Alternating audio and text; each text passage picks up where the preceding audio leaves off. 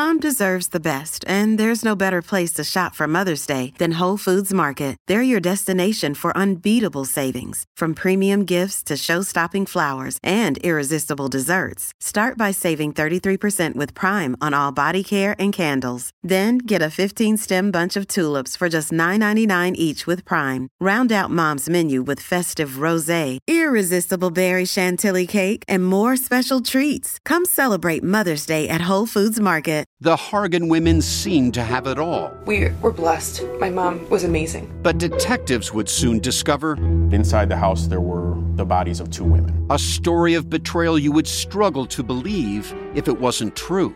I am just praying to God, this is a sick joke. From 48 Hours, this is Blood is Thicker The Hargan Family Killings. Listen to Blood is Thicker The Hargan Family Killings starting May 8th, wherever you get your podcasts. If you're an athlete, you know the greatest motivator of all is the fear of letting your teammates down. After all, a team is only as good as its weakest link. So you owe it to those wearing the same jersey as you to be your best every time you step on the field. That's why there's no vape in team. When you vape, you can expose your lungs to toxic chemicals that can damage your lungs. If you're a step behind, the team's a step behind. Brought to you by The Real Cost and the FDA. At 30 years old, he was one of the most powerful men in the Midwestern United States. The only thing he loved more than money and power was the spotlight. Pea green suits, diamond studded pocket watches, and an off white fedora ensured he was always the center of attention. Not that he needed them. At 5 foot 10 and 210 pounds, he stood out in any room, even the ones he didn't own. This week, we'll discuss a real life villain whose reign of crime and carnage left an indelible mark on American and Western society, permanently changing the way we view, discuss, and combat organized crime. A man whose name has practically become synonymous with the mob. I'm talking, of course, about Scarface himself, also known as Snorky, also known as Big Al, always known as Al Capone.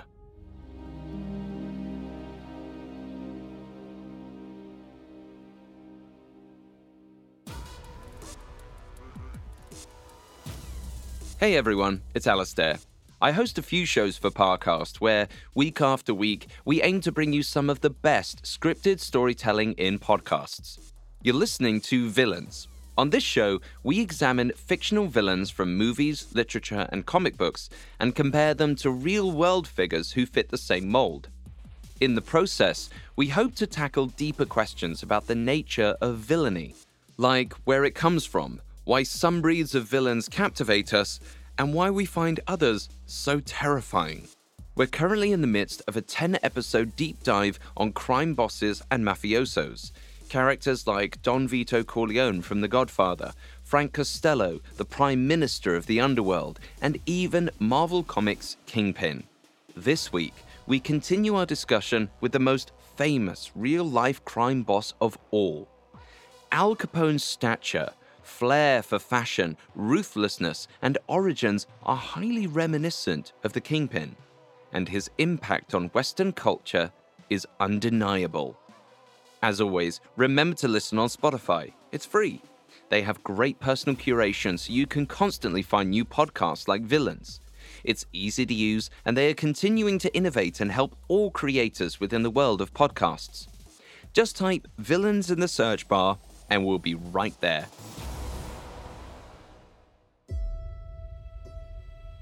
The broad facts of Al Capone's life are legendary.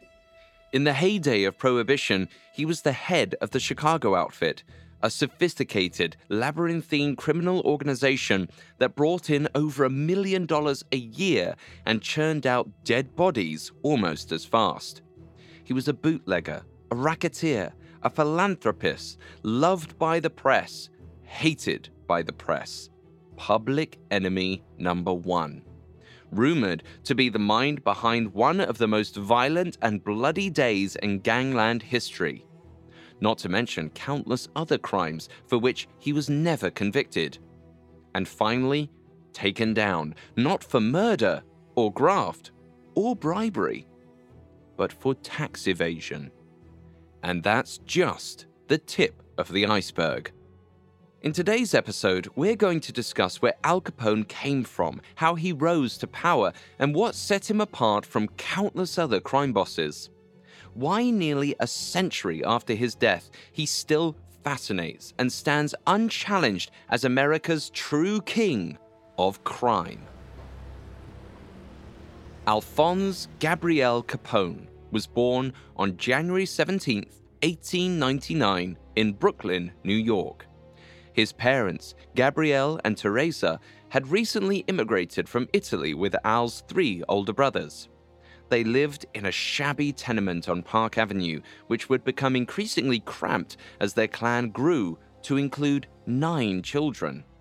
While Al Capone's big, loud family was as traditionally Italian American as could be, his street was a multicultural melting pot. Eastern Europeans, Germans, and Irish families were packed in side by side. Their children roamed the streets in gangs, often clashing with kids of other ethnicities. Al had always been a big, athletic kid and had the bravado and temper to match factors that made him popular among the Italian youths of his neighborhood. On their urging, he was constantly getting into brawls with the Irish boys, something that worried his father, Gabriel, greatly. Meanwhile, Al was growing increasingly disenchanted with the parochial Catholic school he attended. Despite frequently skipping class to roam the streets with his friends, he had always managed to earn strong marks, particularly in English and mathematics.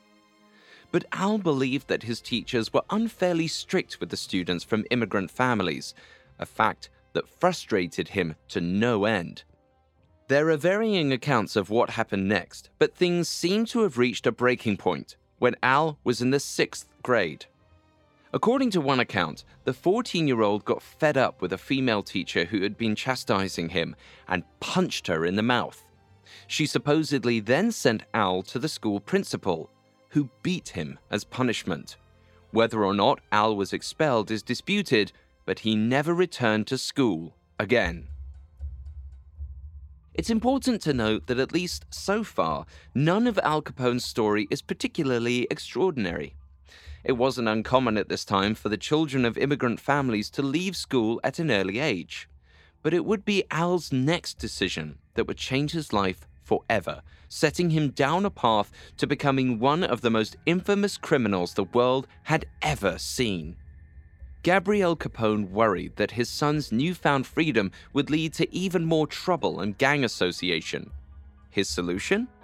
get Al a shoe shine kit and send him to a busy thoroughfare to service the businessmen on their way to and from work. Al would stay busy, help out the family, and get a peek into the world of hard-working, honest business. Needless to say, things didn't go according to plan. Al's time on Columbia Street was an education of sorts, but not into the type of business that Gabrielle had had in mind.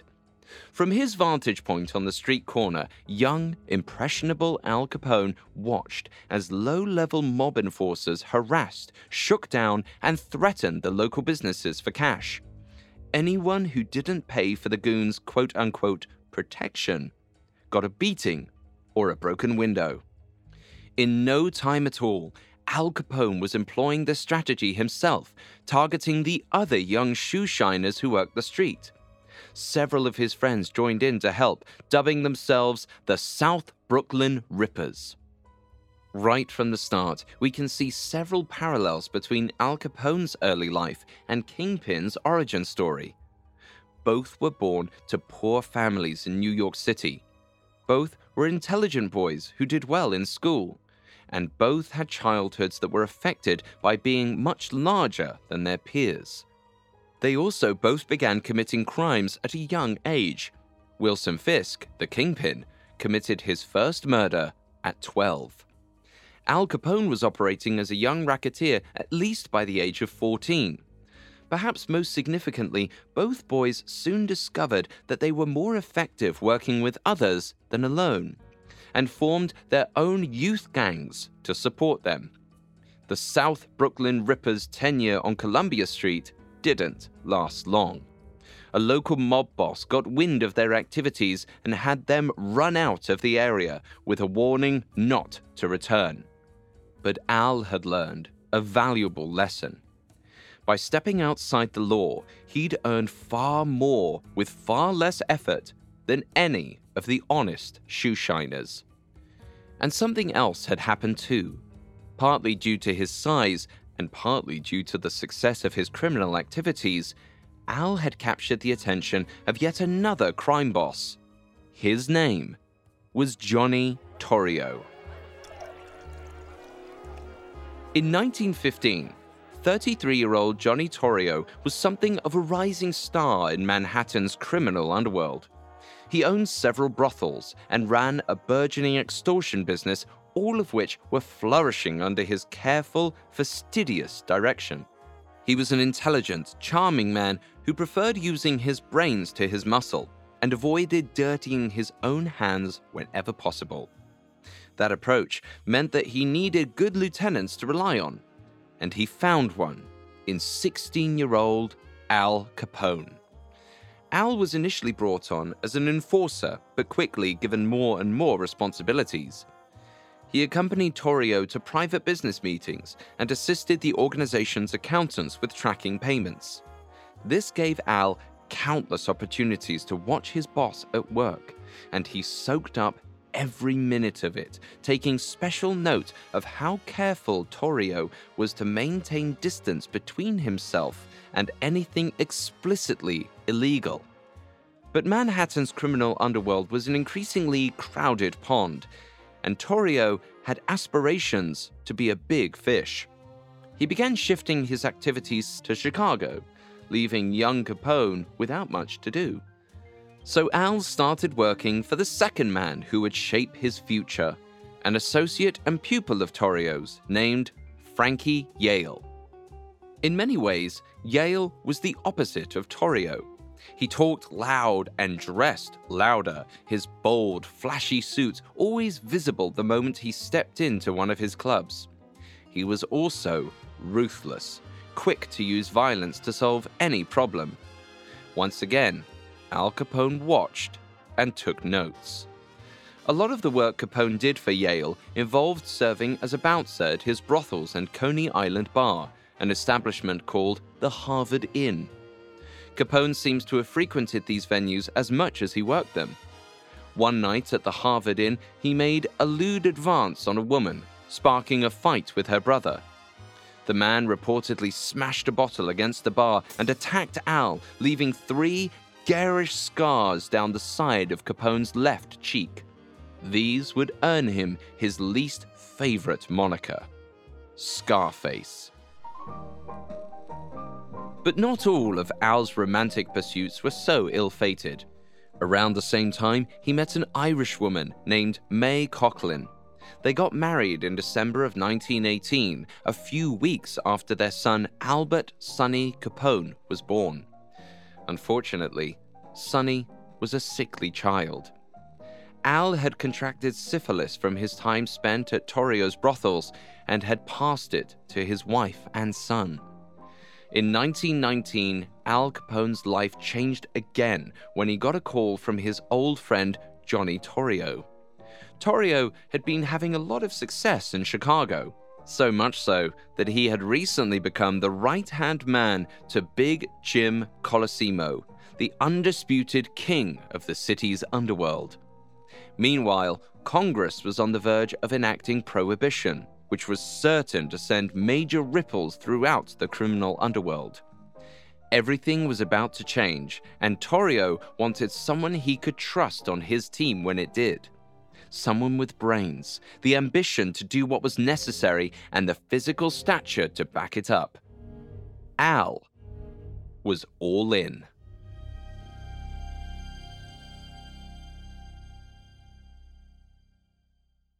Up next, Al Capone rides the wave of opportunity created by Prohibition to become one of the most powerful and feared men in the Midwestern United States. Listen closely. As a master painter carefully brushes Benjamin Moore Regal Select down the seam of the wall. Mm. It's like poetry in motion. Benjamin Moore, see the love. Hey, welcome to IKEA, where even this desk is circular. Huh. How so? Looks pretty rectangular to me. It's because we're always looking to repair, reuse, and relove our products, like buying back your IKEA items for store credit. Or shop our as is section for great deals. You can even order free spare parts. Get on the circular path for a more sustainable future. Still a rectangle. Get started at ikea-usa.com slash circular. Visit ikea-usa.com slash circular for as-is information and buyback and resale terms and conditions. Spare parts not available for all products. Now, back to the story. Born into a big Italian family in Brooklyn, Al Capone dropped out of school at the age of 14 and fell straight into a life as a low level racketeer. His size and intelligence made him a force to be reckoned with even as a young teen, and he soon found mentors in the fastidious Johnny Torrio and the ruthless Frankie Yale. The training and influence he received from each of these men would play a major role in shaping the criminal that Al Capone would become. As we discussed last week, Wilson Fisk's origin story suggests that his poor treatment at the hands of other students, coupled with a negative role model in the form of his father, sent him down the path of a criminal. It's a logical story, one that we can make sense of, that clearly says how and why Wilson Fisk developed the skewed worldview and morality of the Kingpin. But Al Capone's origins are far more nebulous. Unlike Wilson Fisk, he had a strong role model in Gabriel Capone, a hard-working immigrant father who loved his family and worked an honest job to put food on the table. He was perceptive enough to notice when his son began to head down a troubling path and took steps to correct it. Steps that, as we just learned, backfired horribly. Despite Gabriel Capone's best intentions, Al arrived at the same conclusion as the fictional Wilson Fisk. The things that were missing from his life, the things that he wanted, were wealth and power. And the best way of achieving those things was not by going to school, shining shoes, or becoming a businessman, but by circumventing the law and seizing his destiny by the throat. Al Capone's turn to crime in spite of his father's influence suggests that the path to criminality might be less straightforward than Marvel's bullpen would have us believe. It could be read as evidence that he was simply a criminal by nature. But it's also possible that the rough elements of his neighborhood overwhelmed any positive influence from his father. Growing up on the hard bitten streets of Brooklyn, where violence was an everyday reality, and where he could watch low level enforcers and racketeers at work, certainly exposed him to the potential of such a life. Alternatively, the blame could be leveled at his strict parochial Catholic school that left him feeling alienated, or the principal who supposedly used corporal punishment to teach him a lesson. Countless studies and psychologists have struggled to understand how and which of these forces might cause a person to become a criminal. And while there's some variation, the answers can be summarized as all of the above. It's easy to see why comic writers might opt for a simpler narrative, such as one that attributes criminality to bad parenting it's easier to accept a world in which the difference between good and evil comes down to whether your father figure is an Uncle Ben or a Richard Fisk than one in which any host of uncontrollable factors might send you down the wrong path at any point. That's why stories about characters like Wilson Fisk and Don Vito Corleone are so effective. They help us contextualize and make sense of men like Al Capone. Because if we can understand them, maybe we can defeat them. Or at least avoid becoming casualties of their criminal designs. But whatever forces influenced his choices, Al Capone was now fully entrenched in his life of crime. And with prohibition on the way, there was no turning back. On January 20th, 1920, the Volstead Act went into effect, making the manufacture and sale of alcohol illegal in the United States.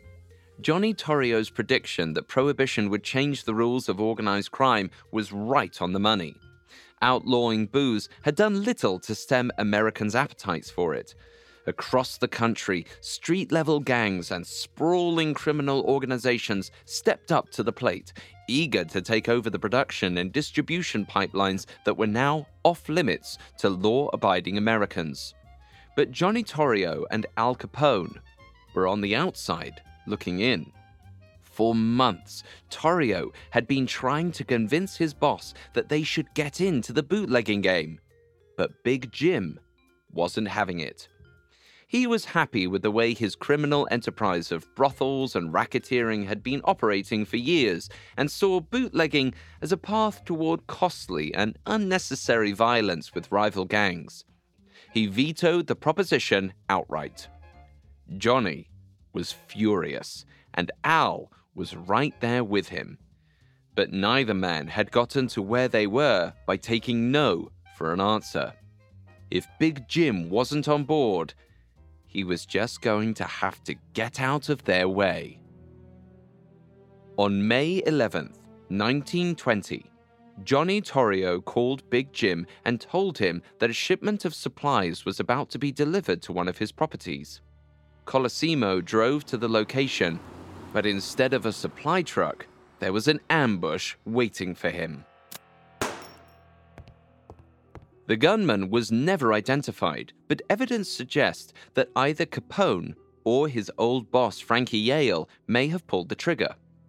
Either way, Jim Colosimo, the most powerful man in the Chicago underworld, was dead, leaving behind a sprawling network of brothels, gambling halls, and nightclubs. As Big Jim's number two, it was only fitting that Johnny Torrio take the wheel with his right hand man at his side. Al Capone had arrived. The influx of cash was a huge boon for Torrio and Capone, allowing them to solidify their control of Jim Colosimo's criminal empire. While it was essentially common knowledge that they had been behind the hit on Big Jim, none of their lieutenants cared as long as the money was flowing.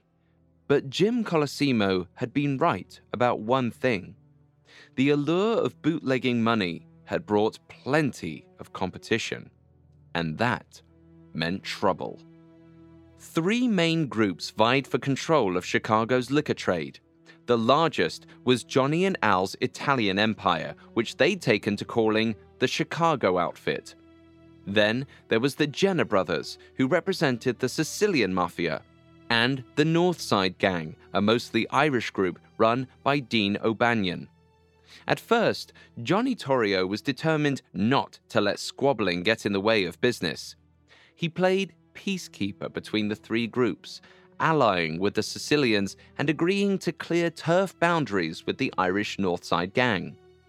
The problems began when the Gennas started making moves on Northside territory. Torrio promised to get his allies to back off, but O'Banion wasn't satisfied that he'd actually followed through. Tensions continued to build as the Irish mobster became more and more troublesome for the Chicago outfit. Soon, Torrio and Capone had enough. O'Banion had to go.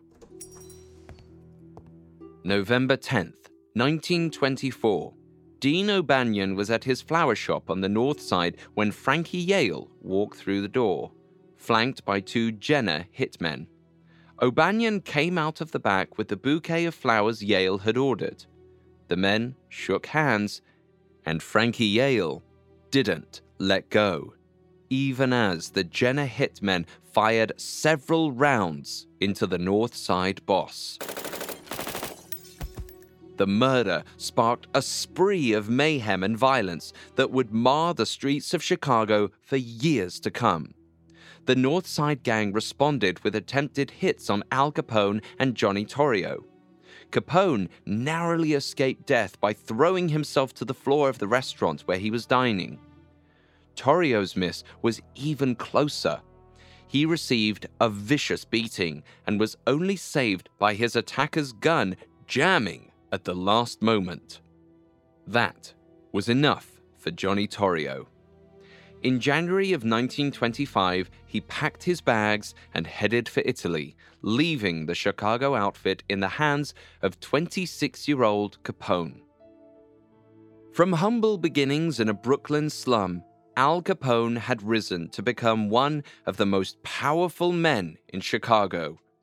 He controlled countless breweries, gambling halls, and brothels, as well as a sophisticated distribution network for transporting his liquor as far as Canada. The Chicago outfit was soon grossing $105 million a year and had a weekly payroll of $300,000, approximately $4 million today. As boss, Al Capone displayed the combined strengths of his former mentors. In his day to day operations, he mimicked the shrewd planning and keen business mind of Johnny Torrio, always taking care to keep several layers of hierarchy between himself and his gang's crimes. In war, he displayed the ruthlessness and appetite for violence of the killer Frankie Yale his gunmen attacked the North Side Gang in the streets, conducted drive by shootings, and bombed their establishments and breweries. The streets ran red with the blood of North and South Side gangsters. Chicago had become a war zone.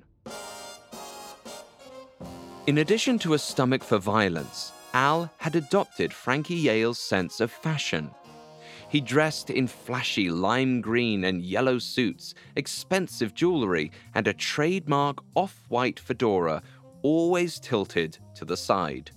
He went to extreme lengths to protect himself and his family, turning his house into a fortress and trading in his car for an armored Cadillac he bought off cops and politicians, taking complete control of the local government of Cicero, the suburb that had become the outfit's home base.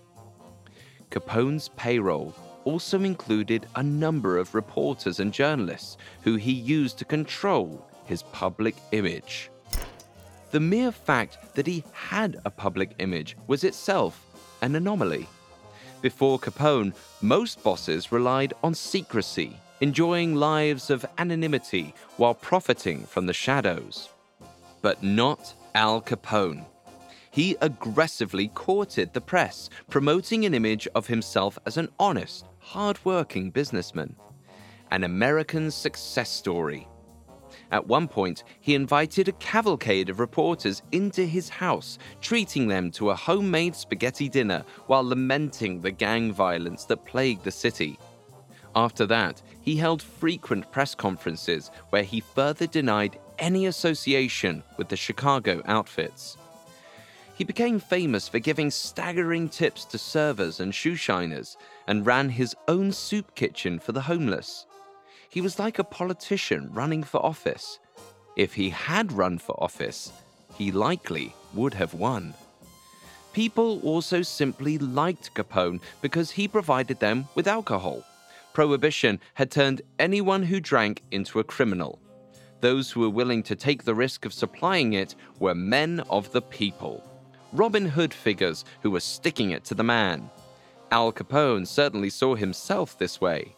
As he put it, he was just a businessman giving the people what they want. Al Capone's love of the spotlight offers another point of comparison to the fictional Kingpin, particularly the version seen in Frank Miller's run on Daredevil. Miller's comics depicted Fisk as a member of Manhattan's high society, often referring to himself as a humble dealer of spice. Later depictions would increasingly transform him into a public figure, Netflix's Daredevil series and the 2018 animated film Spider Man Into the Spider Verse both show Fisk attending press conferences and galas. And in 2017, Marvel's mainline comics saw Wilson Fisk become the mayor of New York City. As we discussed last week, Frank Miller's dark take on the Kingpin was partially intended to tear down a romanticized image of organized crime. By depicting Wilson Fisk's manipulation of the media, he showed how men like Al Capone used their wealth and power to maintain a carefully constructed facade. But while Capone was becoming more famous every day, he was still the leader of a criminal enterprise embroiled in a deadly war with the Chicago's North Side gang. And soon, one act of brutal violence would change the way the world saw Al Capone forever. Up next, we explore the fall of Al Capone, beginning with one of the most violent days in gangland history.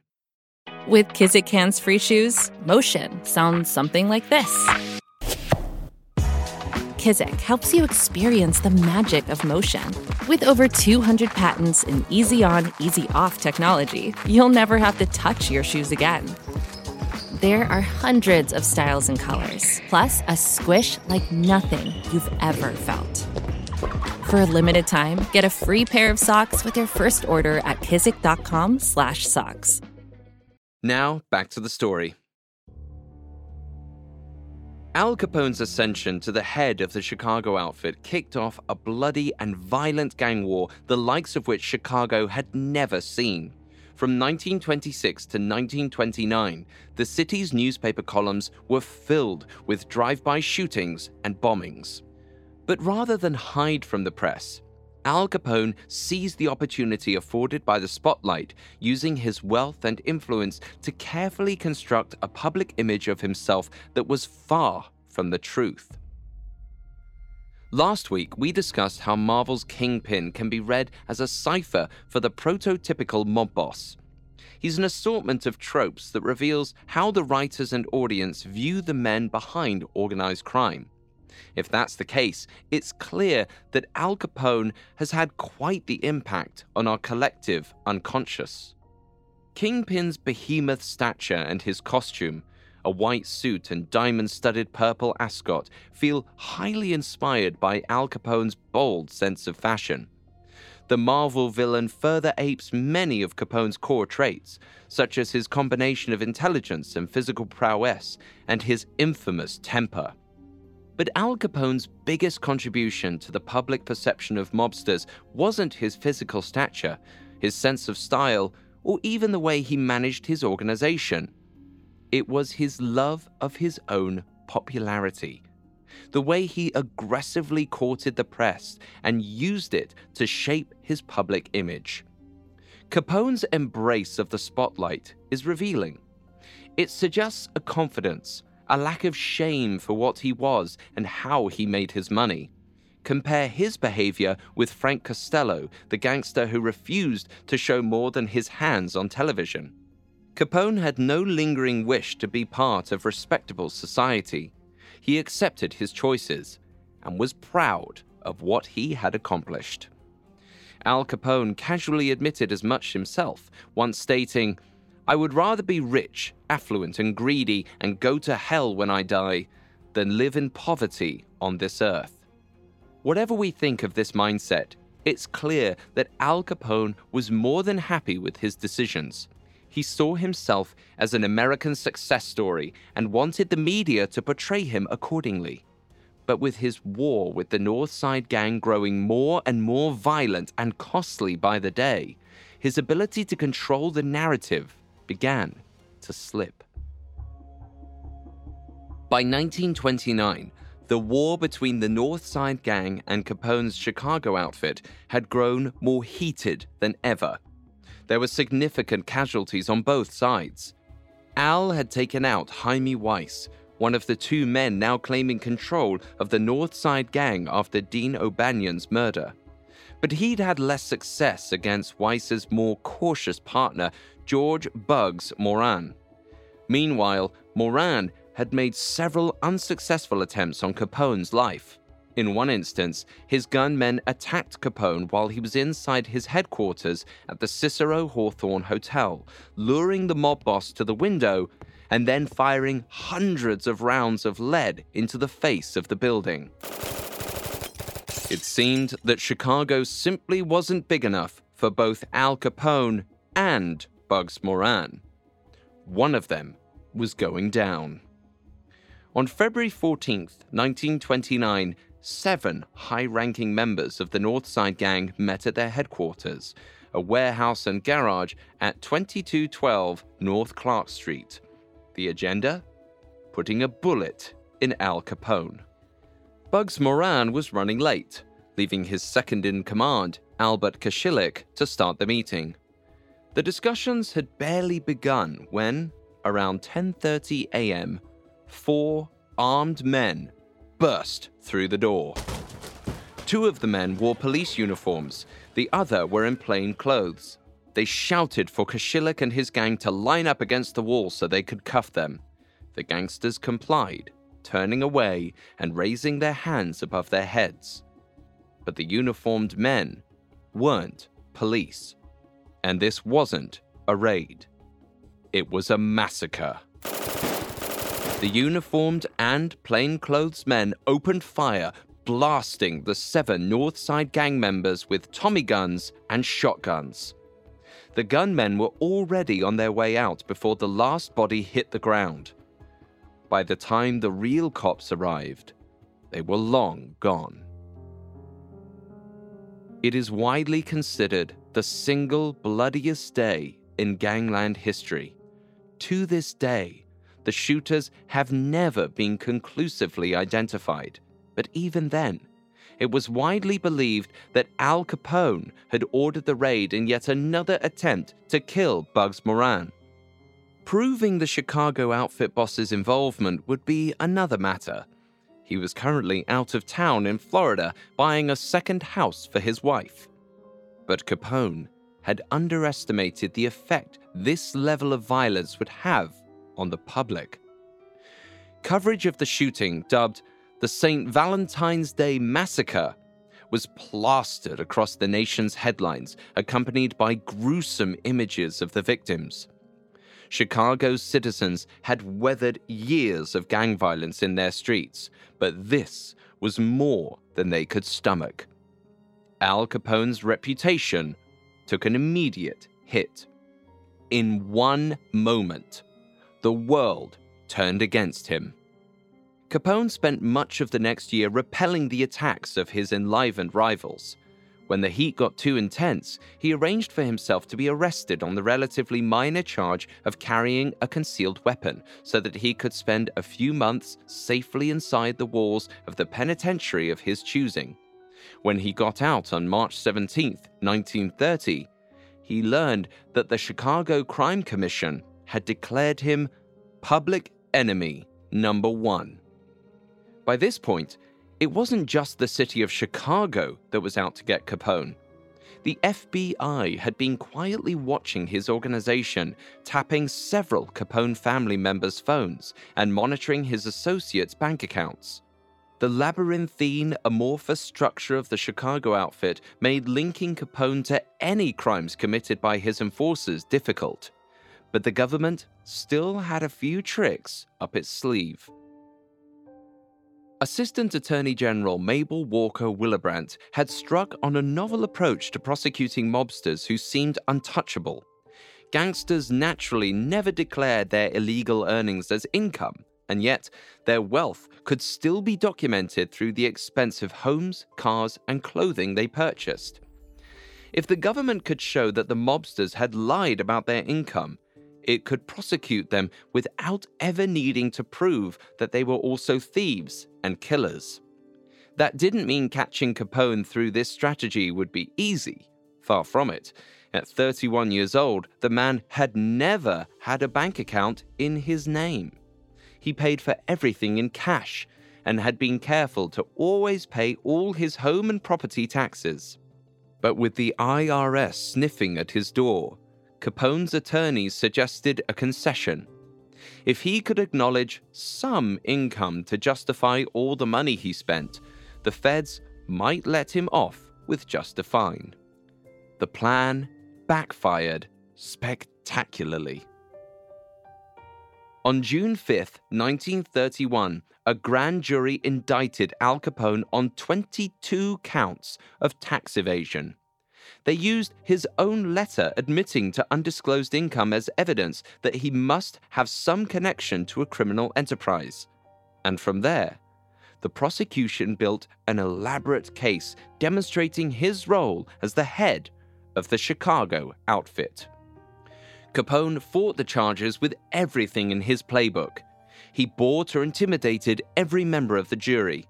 But the government was ready for this move and swapped the jury with one from another trial at the last minute. Capone's ability to control the narrative around his trial was now in shambles.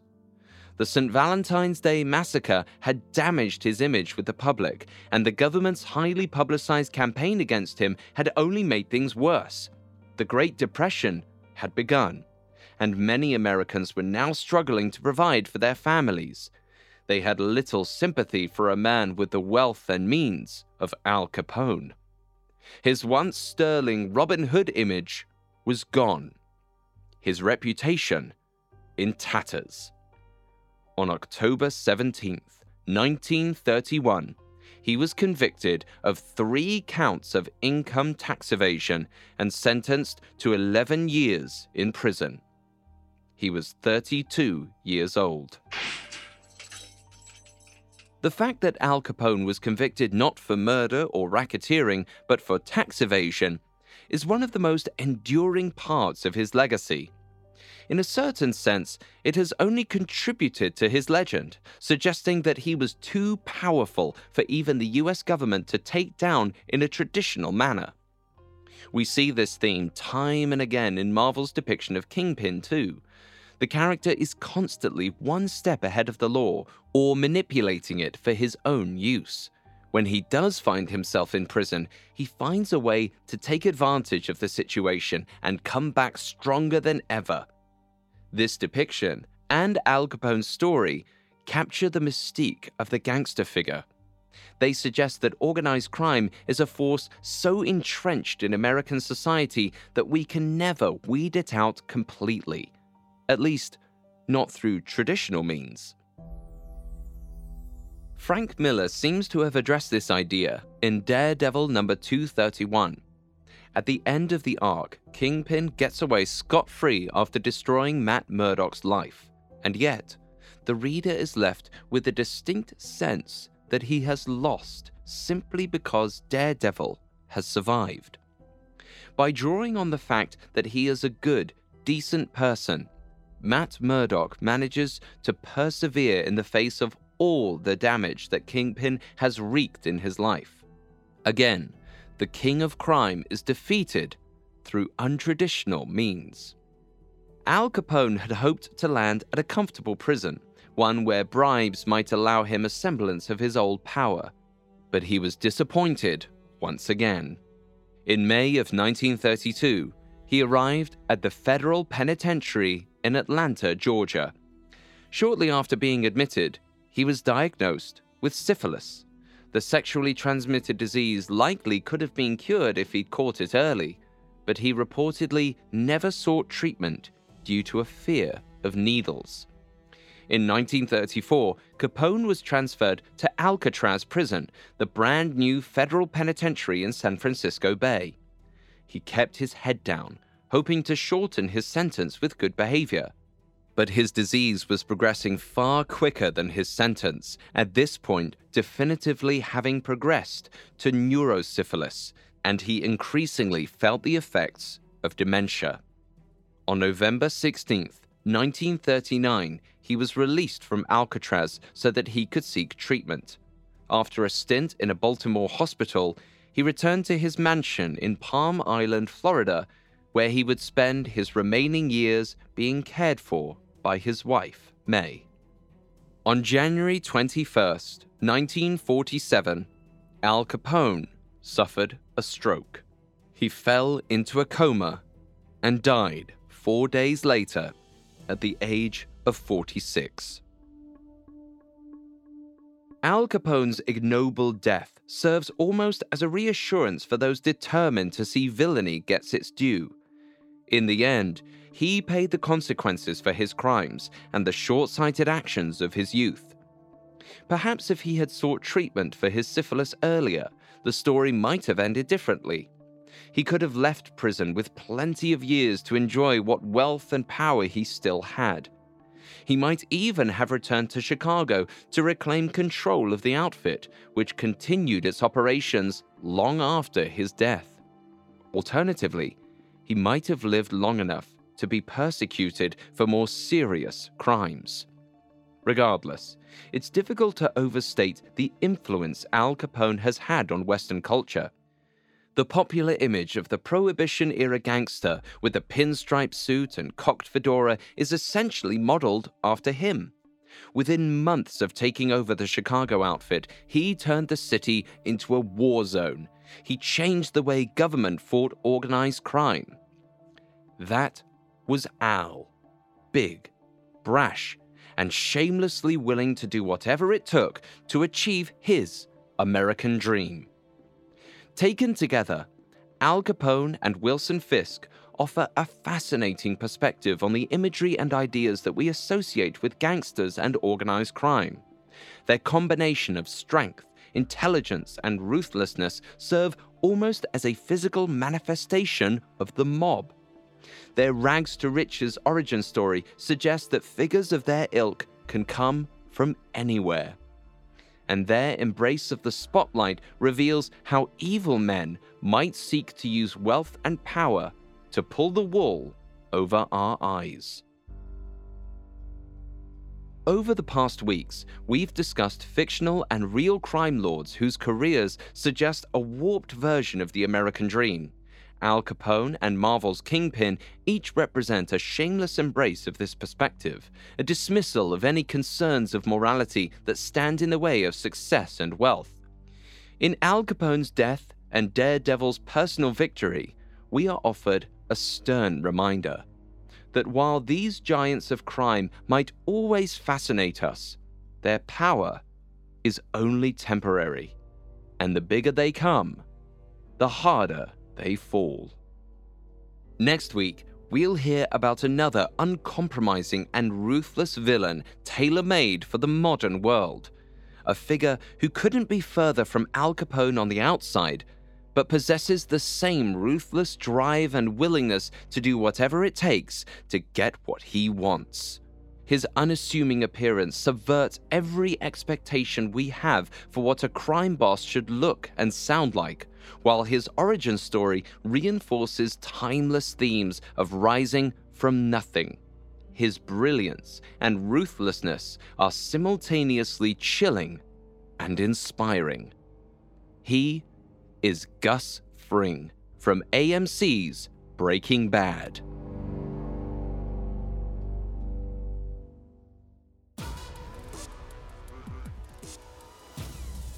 Thanks for listening to Villains. We'll be back next week with another episode. You can find all episodes of Villains and all other Parcast originals for free on Spotify.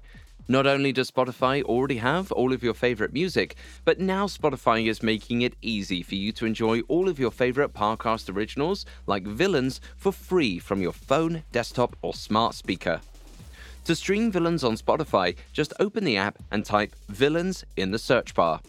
And don't forget to follow us on Facebook and Instagram at Parcast and Twitter at Parcast Network. I'll see you next time. Villains was created by Drew Cole and Max Cutler. Villains is a Parcast Studios original and is executive produced by Max Cutler, sound designed by Michael Langsner, with production assistance by Ron Shapiro, Carly Madden, and Travis Clark.